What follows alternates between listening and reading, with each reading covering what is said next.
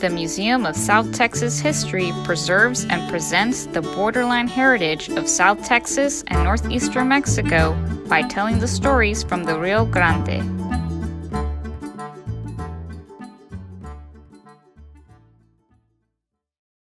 Welcome to Stories from the Rio Grande. I am Pamela Morales, the Communications Officer for the Museum of South Texas History.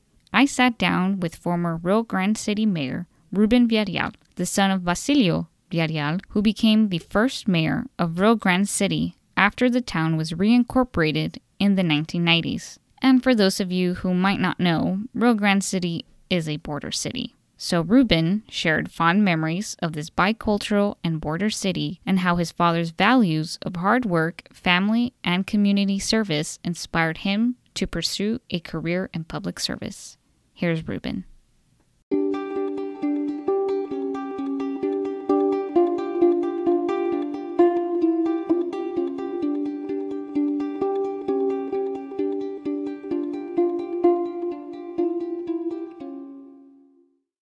Hello and welcome to Stories from the Rio Grande. And I'm Pamela Morales, and I'm here with. I am Ruben Villarreal, former mayor of Rio Grande City, former resident of Rio Grande City, now living in Edinburg, Texas, and working out of McAllen. Before we talk about your political life, um, I wanted to know a little bit more about you. That way, our, our listeners can know more about who you are and your family, of course, and things like that. Who were your parents and do you have any siblings? And could you maybe give a little bit of a insight of your childhood and maybe any fond memories? Let me tell you that i am the youngest of, of five brothers and sisters. My father's basilio villarreal from rio grande city originally from zapata actually from Costa Romier, mexico. Uh, my mother is born and raised here in, in the rio grande valley. She also spent some time in san antonio We've lived in Rio Grande City there as a family. My mom's 93 years old and still there. We've been there for probably 70 something years by now. Of the family, my brother and myself, Basilio is also his name, and myself became the, the political ones. And we both had different, strangely, we were, bro- we were brothers, but we both had very different routes that we took to public service. And far as education is concerned, I'm very proud of the fact of my education. I am a product of the public schools in Rio Grande City. I am a product of Pan American University here in Edinburg, Texas. I graduated there in 1986. So anything you hear me say or do, or if you've read anything about me, you got to think Pan Am a little bit too, and I'm very proud of that fact. And as far as my upbringing, fond memories, I want to tell you right now, with all the the talk about immigration and about the river and about a border wall that's actually a fence. My fondest memories probably have to do with the actual river. I've, I've grown a particular closeness to it because now the river that I once knew is gone. If you grew up anywhere along the border here in, Rio Grande, in the Rio Grande Valley, and I mean along the border, Edinburg and McAllen are a little detached, but if you grew up in, like, for example, Roma, Rio Grande City, Brownsville, you know, Hidalgo, Texas, places where a port of entry was, a river runs through you. It's not just a river that's a boundary, but it's a river that runs through you in a very different ways. Because the first time I ever jumped in the water to learn how to swim, it was in the river, and the first time I went hunting was along the river.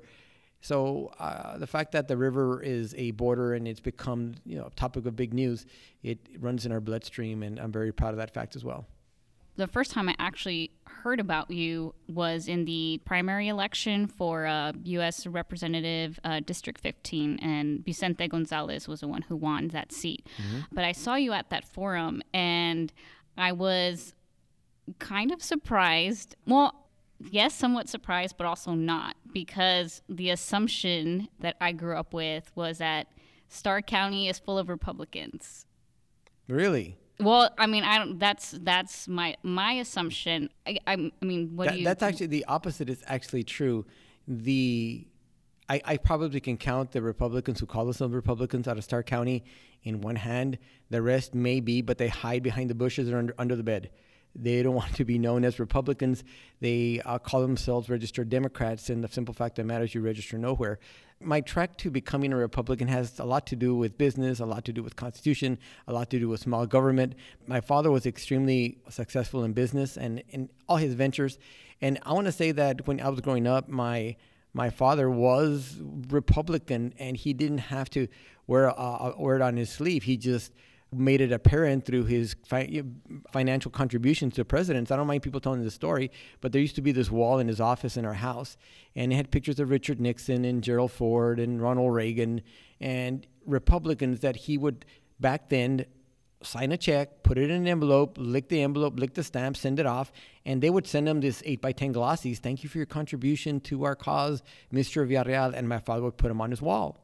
And I would see him uh, on the wall. I want to tell you, the probably the last one I remember during his lifetime was probably Ronald Reagan. In a funny sort of way, you always say, I'm not going to become my parent, I'm not going to become my dad. So, yeah, I, you know what? I, I wanted to be cutting edge and I wanted to be more on the side of exploring political beliefs and structure. I call myself an independent, which many, many, many people actually do. But I will tell you that my father and probably a small handful of other people that I know for a fact call themselves Republicans. The rest of them, oh my God, I you know are all Democrats. That Starr County is historically blue, and the fact that uh, Republican came out of there, I still get the questions once in a while that say, "You're from Starr County and you're Republican." And the other thing that I noticed about Rio Grande City, I've actually gone a couple of times to the. Uh, Where did you go? Where did you go? I I I've made it an effort to go every year to the Dieciséis de Septiembre celebration that y'all have over there. The thing that that really stood out was the strong relationship between not Camargo, but yeah, Miguel. no, Camargo, Miguel Alemán. Yeah, that's Roma. Yes. Yeah. In this celebration is having the schools and the officials from those cities come over to Rio Grande City and kind of highlight the relationship. The abrazo. You're talking. About, it's called the abrazo ceremony. Mm-hmm. Uh, it was. It was a. That's actually. You're right. That's a very long tradition that was done. Uh, my father has pictures on his wall where he was a young man and he would walk across the bridge and you would meet halfway across the bridge and and exchange pleasantries and and commit to each other's prosperity in, in a very serious and, and, and emotional way. The thing about people forget about border communities that have a community across the border, you're you're not you may be divided by a border, but back then because business used to be ha, uh, had on this side and on that side because we would go shop over there, they would shop over here. So having those strong communications were great for international trade. That's changed somewhat, but uh, those traditions still exist. They still have the abrazo. You still meet halfway along the river, and you express to your counterparts in Mexico how much you appreciate them and how much you look forward to future business and future relations with them and that's one thing that you know at the museum we try to highlight and and try to tell in our you know in our exhibits just that we here on the american side also depend on the mexican side and the mexican side we always will pamela. Yes. we always this thing about you know some people i have my own reasons for my own discussions my own talking points about the border fence. Uh, you know they're based on something different. But some people's apprehension and disregard for having a fence has to do with that spiritual connection that you have to your neighboring community. It was nurtured for so many decades and it was passed on from father to son and from daughter to mother to make sure that your neighbors across in Mexico were close kin to you because you had an existence that was tied not just by uh, last names or by language because hablo español, but it was tied by a need to make sure that commerce was was important to both parts and the relationships of family. Many people still have a family in Mexico, so uh, those barriers that people want to construct now uh, still find opposition because it, it's it, it's an emotional and a spiritual connection that will be terminated the minute that wall goes up. You mentioned that your family has been in Rio Grande City for 70 plus years, and your father built that relationship, doing the abrazo and all of that. The other thing that I did while doing my research was find that your family owns, still owns, um, I believe, Grande Butane. That is correct. Grande Butane's been around since 1958. In Rio Grande City, it might be either the first or second oldest small business that still exists owned by the original family. Everybody else has, you know, passed on and businesses have, you know, shut down. Right now, Grande Butane Company Incorporated is run by my brother Basilio, who still runs that operation uh, daily. But my father started in 1958, and it, yes, it's still around and it still serves the public of Starr County. It's been a lot of years. Again, I did that myself in in that framework of business for 26 years. So I learned the family business also, and uh, getting into politics was was let me put it this way, it became a, a family tradition. It wasn't always that way. Business always was a family tradition, small business and entrepreneurship, but politics wasn't always a philosophy that was that ran deep in our family. In fact, it was probably the opposite for a very long time. When did you realize that your father's politics, or I guess, you know, when did you realize that? Because, like you said, politics wasn't in your DNA, or so you thought. So, do you think your father's politics influenced that subconsciously? I, I, think it always was in our DNA. When I said before that my father would, would maybe I didn't mention it, but in the beginning, early in his career, when he was building his business, he discouraged us from getting involved in politics. I never thought about it. I think my brother thought about it more than I did, and he thought about it too. But he he discouraged it because it's, it's bad for business. It's bad for business it's bad for business because you know if you're a small business person in a small community like Rio Grande City and you run for politics, you're gonna have. You're gonna have political enemies, and it's not good for business.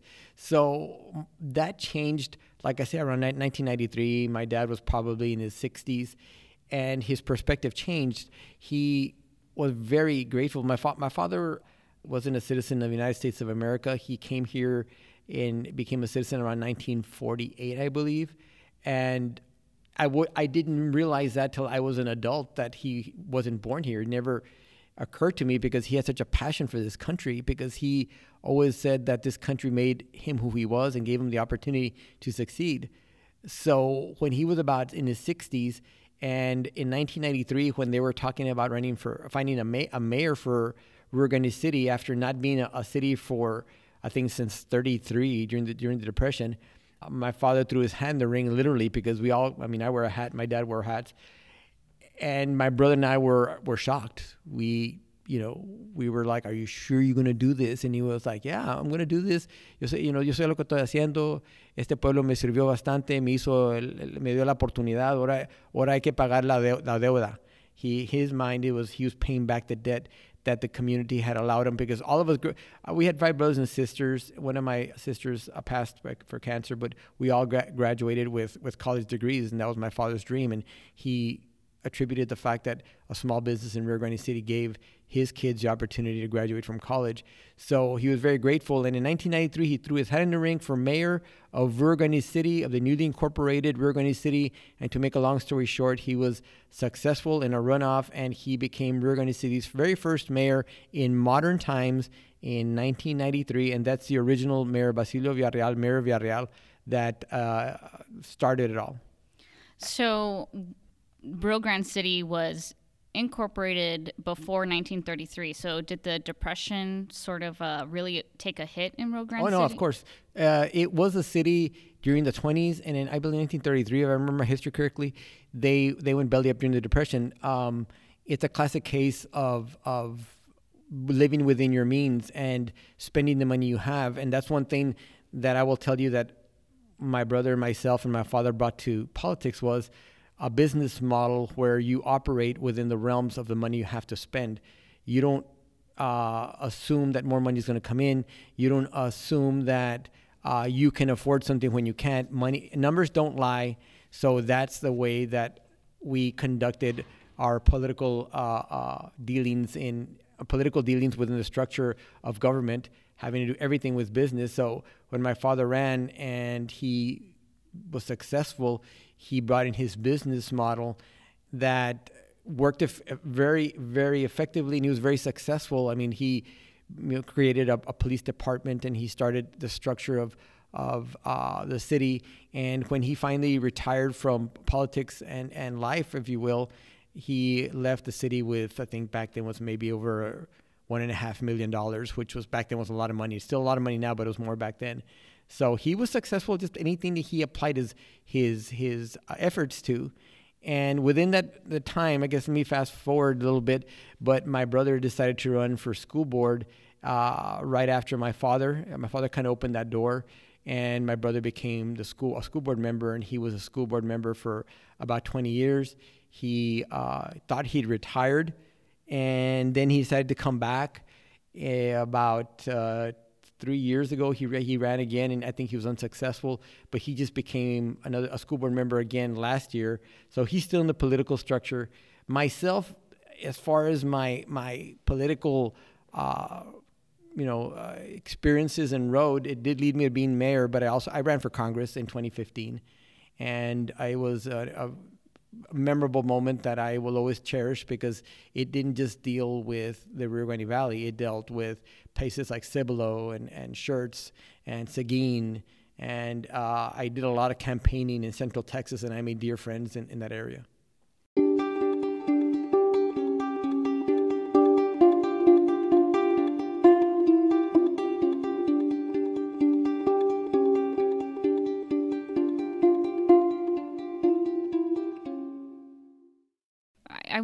Clarify because you mentioned that um, the city was in reincorporated in 1993, and then your father won um, and became mayor. Um, I had when I did my research, it said that he passed away in 1996. That's correct. My father was the mayor. Uh, the okay, there's something called Type A general law. When you uh, create a city, you have aldermen. You don't have city councilmen. You don't have commissioners. For that, and I'm going to get real technical, but you need to create a, a city charter. So my father the first mayor. Um, my father was so determined to be successful in the city, and like a lot of very traditionally old older gentlemen of the time, he didn't believe very much in doctors.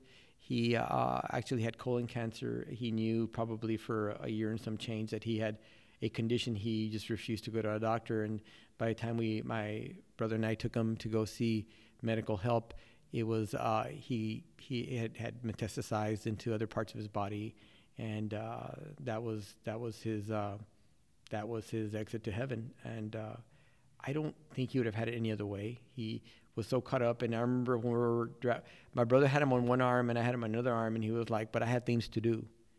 And uh, he kept that philosophy for his entire life. He never retired. He just didn't have that in him. And as I'm getting older, I don't think I'll ever retire either.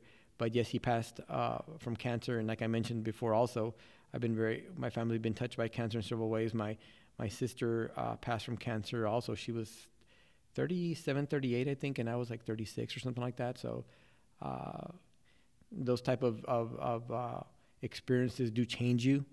If you're a close family like we were and uh, they make you strive harder and strive further and look for more opportunity and and to some extent you know I, I do want to say that when I ran for Congress I I did have them in the back of my mind because we only live once and if you leave anything undone you know you you will have regrets and I have none. So your father passed in 96 and then you when did you um, start getting really involved? Was it after that? Um, was it a few years? The the trek to my experiences at, in in government started really. I became a, a volunteer in the community, and my dad was that too. My dad was a passion, a very passionate Lions uh, Club member. He believed in community and he believed in community organizations. And again, I saw that in him. And the more that I, I think back, the more I, I realized that our lives mirrored each other because I became a volunteer in the community and I organized everything from Christmas parades to, to barbecues for people that were ill. Uh, we had the first uh, uh, Feast of Sharing in Starr County was done on, on, in a group that I worked with. We did you know scholarship golf tournaments through the Rio Grande City JC. So I just started doing a lot of volunteer work and and if I told you that that I, philosophically I had all these thoughts of being in politics, the reason I ran for politics was because when I got involved with these organizations for uh, community work and for good, I started seeing a lot of very bad public servants, and I started telling people I can do better than that, I can do better than that, until they started saying, "Well, why don't you run for something?" And I'm like, you know what? I am going to run for something. So my trek to my political experiences started more from volunteer work and uh, knowing that I, I had an ability to organize and to, to create some good. And I did it because I wanted to serve my community in a bigger way. And all, yes, I did believe that I could do a better job than that bozo that was doing a terrible job. So then, when did you become mayor and make those things happen? in 2001, I think it was like November, November of 2001, I ran my very first election for what was then called a city alderman, which is like a city councilman. And I ran the very first time, and I, I, I won with a comfortable margin. And uh, I was very happy. I, I, really wanted to make an impact, but when you get in there and you start getting all these influences, the funny thing I will tell you, Pamela, that my first two years in office were confusing, were difficult. Uh, I'll say they're unproductive by my standards. And I wasn't ready to do it again. I, I when, when my two year term was up, I, I really didn't see any any sense in it because when I got there in 2001 and I was doing my first my first my first uh, stint as a, as a city alderman, you know, I would talk to everybody else who had more experience than I did in, in city government and government, and all they would talk about is getting reelected. So the gold ring of success was about getting reelected, get reelected, get reelected. And, you know, I said, okay, I, I accepted that as, as I want to say as, as a, as conventional wisdom that makes you a better public servant. So I ran a second time, and again, I was successful a second time, but I had, how do I put it? I wasn't satisfied. I wasn't happy with myself. And I want to say, short into my second term, I, I made a big decision. And the big decision was I wasn't going to worry about getting reelected. I was going to worry about leaving a mark, leaving a legacy, producing infrastructure, and producing better ways of life for people to enjoy my community. And if that meant me doing something that was unpopular, that wouldn't get me reelected, I was okay with it. And I enjoyed my public service experience after that. I just, I let go. I really was flying with, like I say, I was I was on the trapeze without a net, and I was doing as good as I possibly could with the best of intention, and it became a joy. It became a joy, and I ended up serving the city of Rio Grande City as an alderman, a city councilman, economic development president with director duties. I was even the interim city manager, and I was a mayor pro tem, and I was the mayor for Rio Grande City. I also eh, funny that you have this equipment here. I know about equipment. I know how to about visuals because I also ran the uh, pub that was called a PEG channel, Public Education and Government channel. Uh, the late uh, great, I love the guy. His name was Juan Perez. We called him cameraman Johnny, and I. We ran uh, RGCN 12 for about three years, and I did it all just through volunteer work, just because I wanted to impact my community and and do something that was uh, nice to look at and that would that would create a, a, a good emotional experience for everybody as well as good infrastructure. So it sounds like your father really did leave an impact on you, especially about values and, and morals and all these virtues. You he know, sure did. You, describing all this volunteerism, um, and in during your time growing up, did you ever? You might have mentioned this earlier. You mentioned um, about you didn't want to be or no one really wants to grow up to be like their parents. Um, but during this time that you know you you ran, you're doing all this volunteer work, and then you become in political office. Was there anything in particular that um, that changed your view? Do you feel like your views maybe shifted from when you were growing up to then be- becoming politically involved? I had such a joy. It, it, it was an adrenaline rush sounds kind of weird, but it, it, it, was an adrenaline rush and a joy when I would see uh, a park being built because we didn't have a park system. Uh, through, un, under our, my administration, we created the park system. Uh, we created a solid waste program. People take for granted, you know, you know those bins that you roll out and put in the street, and then the truck comes picks them up. We're Rio Grande City didn't have that. Uh, we paved every every uh, road in the city, about ninety percent of them, we built a water treatment plant that's going to satisfy the needs of Rio Grande City probably for the next 15 years. Uh, it was about accomplishments. It was about leaving, like I said, the legacy is not a legacy of, you know, let me beat my drum and have everybody pat my back. Quite on the contrary, the legacy will be for others to judge. Even a library, we didn't have a, a library of, of, of reference that I could tell you, and we created a library system. And yes, it has all to do with my father and his teachings and I want to tell you that I fought it every step of the way. I was young. I was I was energetic. I was stubborn, And I wasn't going to listen to what my dad said because he was old fashioned and, and I knew better because I was young. And the exuberance of young is, is great, but it doesn't give you a lot of, a lot of wisdom.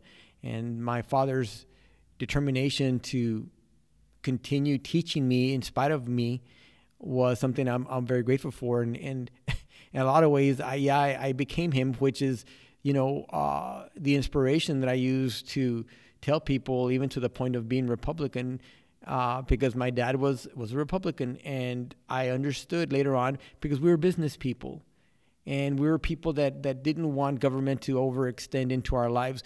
Give us the opportunity to create a better life. Don't expect the government to create a, a better life for you because you're the one that can create a, a good life for yourself. So some of those values have to everything to do with my father.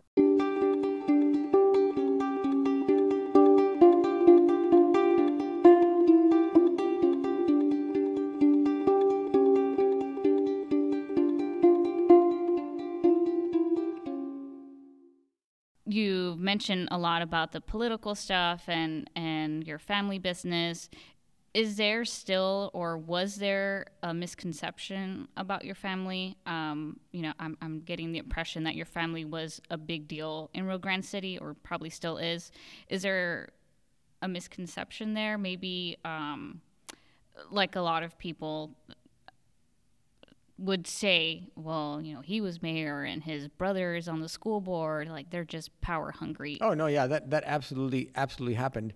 Uh, at one point, I was the economic development president with director duties. I was the mayor, and my brother was the school board president. And yes, they absolutely said that. And that was just more of a circumstance of our hard work, our, our dedication to our, com- our community. And you go back and you look at those times and our community. I don't mind saying it now because I can go back and show you projects that that I worked on that are there that are still serving the community. I don't care if it's a, a water treatment plant or a wastewater collection system or if it's a park system. I mean, I can fit, or roads that we paved under our administration or the schools that my brother built as a school board president. You can go and grab those and see those. But what I will tell you that around 2000 and i have to express this and i people listen to this and are thinking about running for and i still get people every once in a while young people come to me and they say hey mayor i'm thinking of running you know what, what advice do you give me? That still happens. And the first piece of advice that i give them is or i ask them is do you have your family support? And if they say yes i say go for it. If they say well you know my wife and i are talking about it i think it's okay. Don't do it because it'll uh, create so much uh, difficult moments within your family if your family is not in it from day one, from day negative one. You have to have your family behind you 150,000%. And I mean everything from your, you know, 7-year-old if you have one to your to your 17-year-old to your wife has to be with you because the minute that you start having that uh, doubt it creates a lot of problems in, in your family, and it will do that. Luckily, uh, again, I'm going to tell you about my father's upbringing.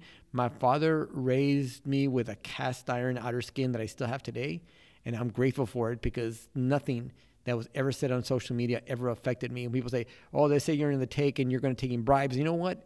If you have the information, give it to the FBI. Have the Texas Rangers come and look for me because, you know what? If you have proof, bring it. If not, shut up and 100% of the time they had nothing because I know how I lived. I know how I conducted myself. I had extremely high regard for community and extremely high regard for what's right in government. And I think that legacy has followed me even today because I just had somebody on social media, uh, hey, Mayor, you did a great job in Rio Grande City. And, and I appreciate everybody on social media who tells me that. And I still have my detractors. We always will. But I want to tell you, I know how I lived. I know how I conducted myself. I know what I did and didn't do. So I don't worry about a thing. Every night, every night, my pillow is comfort and confidence and God's blessings that put me here today. So I have no issues with, with my with my run in, in government. So do you think that your legacy and your family's legacy is important to remember? Of course. Anybody who serves the public, serve them well legacy is is an important part of of family and who, how they will be remembered. In fact, I've told people that I I, I might have left water plants and, and I might have left parks and I might have left new streets, might have left uh, a library system. I might have left, you know, a structure that had millions of dollars and purchased a uh, city hall in cash, which which Rio Grande City did. But the legacy you leave behind is is the uh, hallmark that other generations after you can follow. It's a path. You cut it. You you created it, and if they want to know how it's done, they don't have to go reinvent the wheel. They can find a wheel that worked once upon a time. And that's what a legacy is it's a wheel that rolls beautifully across the landscape of your community and it rolls with the intent of good. And that's why a legacy is important and needs to be uh, protected and encouraged. Like I say, when you get there, if you get there running for office, I don't care if it's for a judge or a school board member or a mayor like myself, uh, or a state or a, or a state representative or a congressman, if you do it with the utmost intent to create good and to leave more than you take, because you will take nothing, uh, you'll do a good job for, for your community. And that, that's one thing I think if you're going to get in the roles, especially city government. School boards run differently, but I know city government if you're going to get in city government and if you're going to go to Austin or, or to Washington and ask for help from your state representatives and from your congressmen for projects that you're working on because you need funding, uh, number one, the first thing you got to ask yourself is don't expect the government to do for you. You got to do for your, you got to do for yourself first. Don't expect the government to give you a, a blank check. That's not going to happen. Do for yourself and walk in there with the attitude that I just need a little help. Is is a very important thing. Uh, you know, and secondly, I will tell you that when you get in that role, if you're a mayor, a mayor pro tem, or a city commissioner, and you say, "Well, I got to go," you know, they're working. Uh, we hired lobbyists to go to Austin to work on projects. Bull. You get your butt to Austin. You go lobby for your own projects because that community is yours. Those lobbyists and, and those consultants, you're one of maybe a dozen, but there's only one you, and nobody's going to have more passion and nobody's going to have more drive and dedication to make sure your community prospers than yourself. So make yourself known in the halls of Austin, Texas at the Capitol and Washington. And remember, those my dad used to tell me those buildings don't belong to them. It belongs to the taxpayers of this country. And yes, we are taxpayers, so it belongs to us. So go out there and own it. Is there anything else you'd like to to say about your father, your family, um, Rio Grande City? Any misconceptions over there? Like I said, I made a, mis- a misconception that everybody over there is a Republican. Well, I thought your misconception was going to be that everybody wears a cowboy hat and it kind of looks like like like a, like a like something out of a John Wayne movie, uh, which we do get pretty often. Um, I'm, I'm going to talk about the valley because you know something that's what I'm passionate about. I keep in mind when I ran for Congress, I understood the value of, of a regional approach and how people look at us once we pass that checkpoint. Pamela, I, I worked the areas of Central Texas extensively. I, I think myself and a, and a partner of mine out there named Wayne Lehman, who was running for something, we, we touched on 4,000 doors in that Central Texas area. And I understood really quickly how they view us, meaning us here in the Rio Grande Valley. And I want to encourage everybody who listens to this to be proud of where you're from, to be proud of the fact that you have extended families and you have you know, grandfathers and uncles and aunts that showed you a better way of doing things. You know, be part of the fact que somos, somos latinos, somos mexicanos, tenemos la habilidad de comunicar en dos idiomas. Mi papá me enseñó a hablar español y yo de joven no quería aprender. Yo pensaba que hablar inglés era mejor todo el tiempo, pero sí te digo que mi habilidad de hablar en español y mi cultura me, me han servido como oro en mis experiencias. And what I said in a nutshell was that my cultural, my biculturalism is a part of, of, of my Superman cape. And I want to encourage everybody in this valley to see their, if they have a bicultural, they could be something else. They could be uh, uh, uh, Irish French. They could be, you know, uh, Filipino Mexican. It doesn't matter. Or all Filipino, whatever your ethnicity is, be proud of who you are. Because when you walk into these important offices, I learned really quickly, Pamela, in Austin or Washington, if you walked in with confidence and you walked in there with with a sense of respect for the world and yourself, they will treat you as such. And I never, I, I, I can say I do credit my father for giving me that ability because he would tell me early on, he was like, he said, son, sometimes all there is in this world is good people, bad people, dumb people, and smart people. And he broke it down that way, and, and those words kind of would relive themselves in the back of my mind.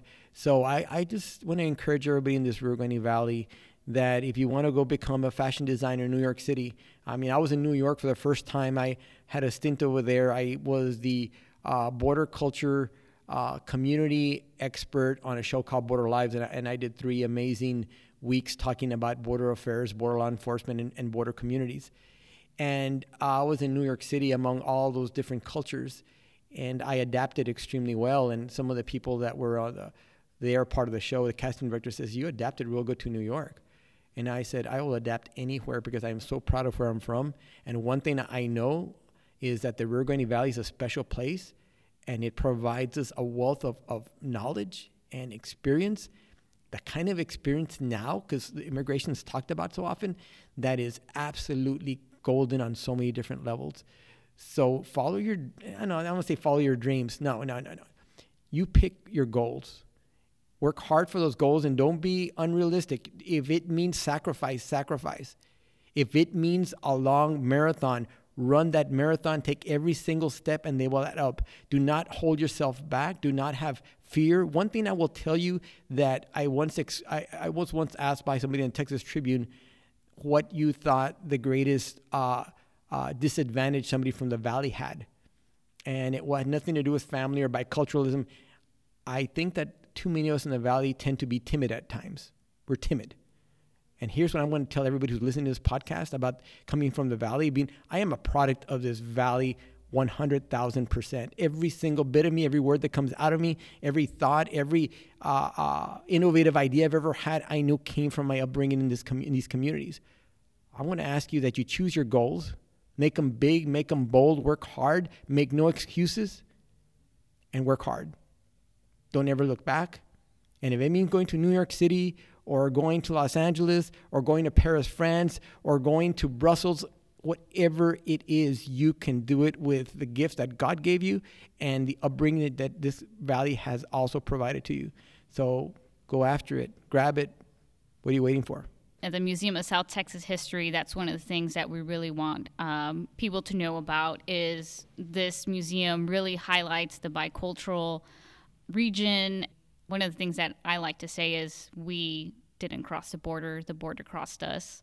Um, it, it's very true. I, I've used that very same line.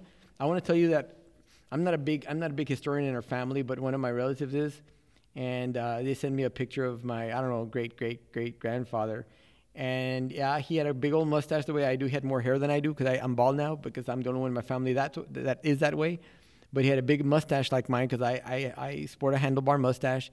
Uh, my grandfather, the only picture I've seen, my great great great grandfather, he is uh, carrying something that looks like a, like a Winchester, and he's got a side holster with with with a pistol, and wearing his boots, and you know, the sense of, of who he was, and you know, if that's who you are, that's who you are, and that's who I am. And now I still walk around with my cowboy boots and my hat and my and my big buckles, but that's who I am. And sometimes, you know what, Pamela, it's easier to be somebody else than be who you are. I, I do want to say that that you know, my wife, we've been married uh, 11 years now. She has given me a, a lot of inspiration to be myself because if anybody ever meets me or has seen me in a picture or seen me on television before, I got a lot going on I got a big mustache, got a big beard, I have a bald head, I have funny glasses, I wear a hat, you know, I, I, I wear faded jeans. That's who I am, and my my wife encourages me every day to be more of myself, even to a point sometimes I look at her and I say, should I just trim back the beard or should should I trim back the mustache? And she said, that's you, that's you. So we all need that inspiration. We all need to have somebody in our lives that encourages us to be more of ourselves. And because I'll tell you what, the easiest thing to do in this world is not be yourself, conform if, if, you, if, if you're in the mold of, of that conformed person that you sense, that's fine. That's who you are. But if you're not, express yourself.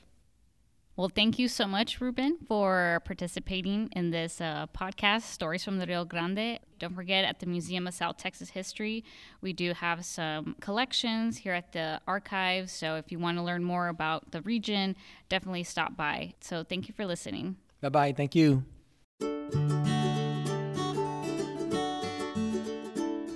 This episode was produced and edited by me, Pamela Morales. Song is Carpe Diem by Kevin MacLeod, licensed under Creative Commons. Follow us on Anchor to hear more about stories from the Rio Grande and send your questions through the Anchor app. You can also subscribe to this podcast through the Apple Podcasts app or wherever you listen to your podcasts. Thank you for listening to Most History Stories from the Rio Grande.